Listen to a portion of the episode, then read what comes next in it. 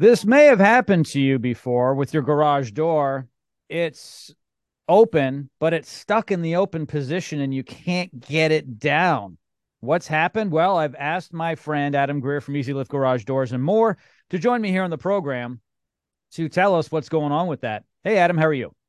I'm doing great. Thanks for having me again. It's always a pleasure. Yeah, thank you for being here.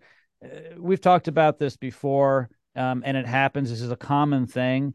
You're called out to someone's home because their garage door is stuck open. What's happening here? Lots of things could be involved with that. And it is definitely one of the most common calls. I can't get my door shut. Mm. Simple solution it's just your sensors aren't aligned, the opener's reacting, and it won't close if the sensors aren't functioning. So that one's easy, and we can usually walk people over the, through that process over the phone to confirm that that's the problem.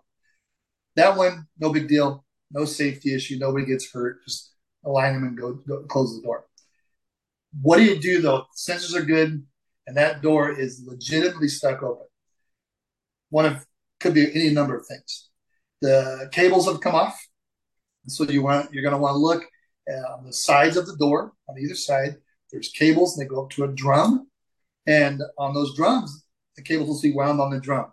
You look up there, and it's a spaghetti string looking pile of mess. That's what we call a slipped cable. You you do not want to try to shut that door. One, take a chance on just damaging uh, the door and, and having to buy a new one. Uh, because 100% of the spring tension now is on the side that isn't a spaghetti pile. Uh, so instead of sharing the load equal, equally, you've got a, usually it looks like a door's crooked, one side's hanging low, another side is the one that's slipped.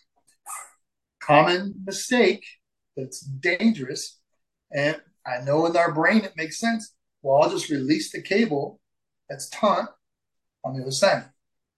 That is disastrous. Mm. It is disastrous in the sense that it usually destroys the door when it comes crashing down. That's that's the the easy solution, honestly. Even if it's expensive, nobody's hurt. I cannot tell you how many times I pull up to a house and there's blood all over the, the garage floor, um, and the door's still stuck hanging open, and I know what what's what's happened. I know what's going to happen. The person answers the door. Um, they're going to have a, a patch usually on their face because that's where you're you're there working. Where you're taking that cable off, your your face is right there. The forehead gets whacked. The nose gets tipped. See it all the time. Believe it or not, ER visits. The other thing that happens is you you pull the the emergency release on the opener. The for whatever reasons, uh, the spring tension just completely off. Sometimes they both uh, have have come off, or if the spring is broken. There's any number of reasons why there might not be any tension at all. People will pull that cord, and the door goes to fall.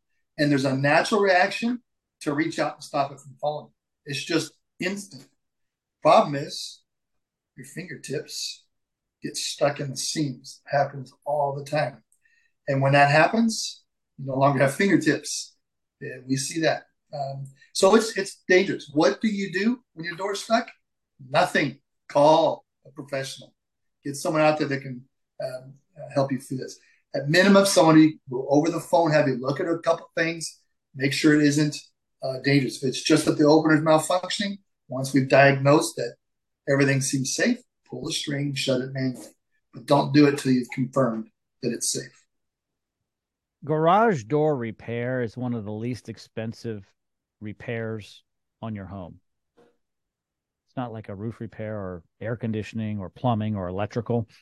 Why do you try to do it yourself? It's extremely dangerous. You're going to spend a lot more money with the emergency room bill, not to mention maybe some missing parts. And we're not trying to be dramatic here. It's it's really true.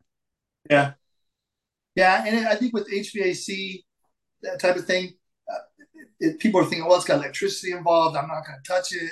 You know, uh, I don't want to be up on the roof trying to fix my roof. Uh, and so there's a there's a thing that says this is no big deal. It's just a pile of metal and it goes up down and but it's a moving wall. I like to uh, call it that. Uh, I know that people are using my term, but that's I I coined that. Uh, it's a moving wall, and if we think of it that way, uh, you realize how how big it is, how powerful it is, how heavy it is. Don't move the wall. Yeah, it's extremely dangerous. Call an expert like EZ Lift Garage Doors and more. All of Adam's information is located in the description of this podcast. Reach out for regular maintenance, and certainly if you need a new garage door, he can help you out with that as well. He installed two new ones at my place. Thanks, Adam. You're welcome. Thank you.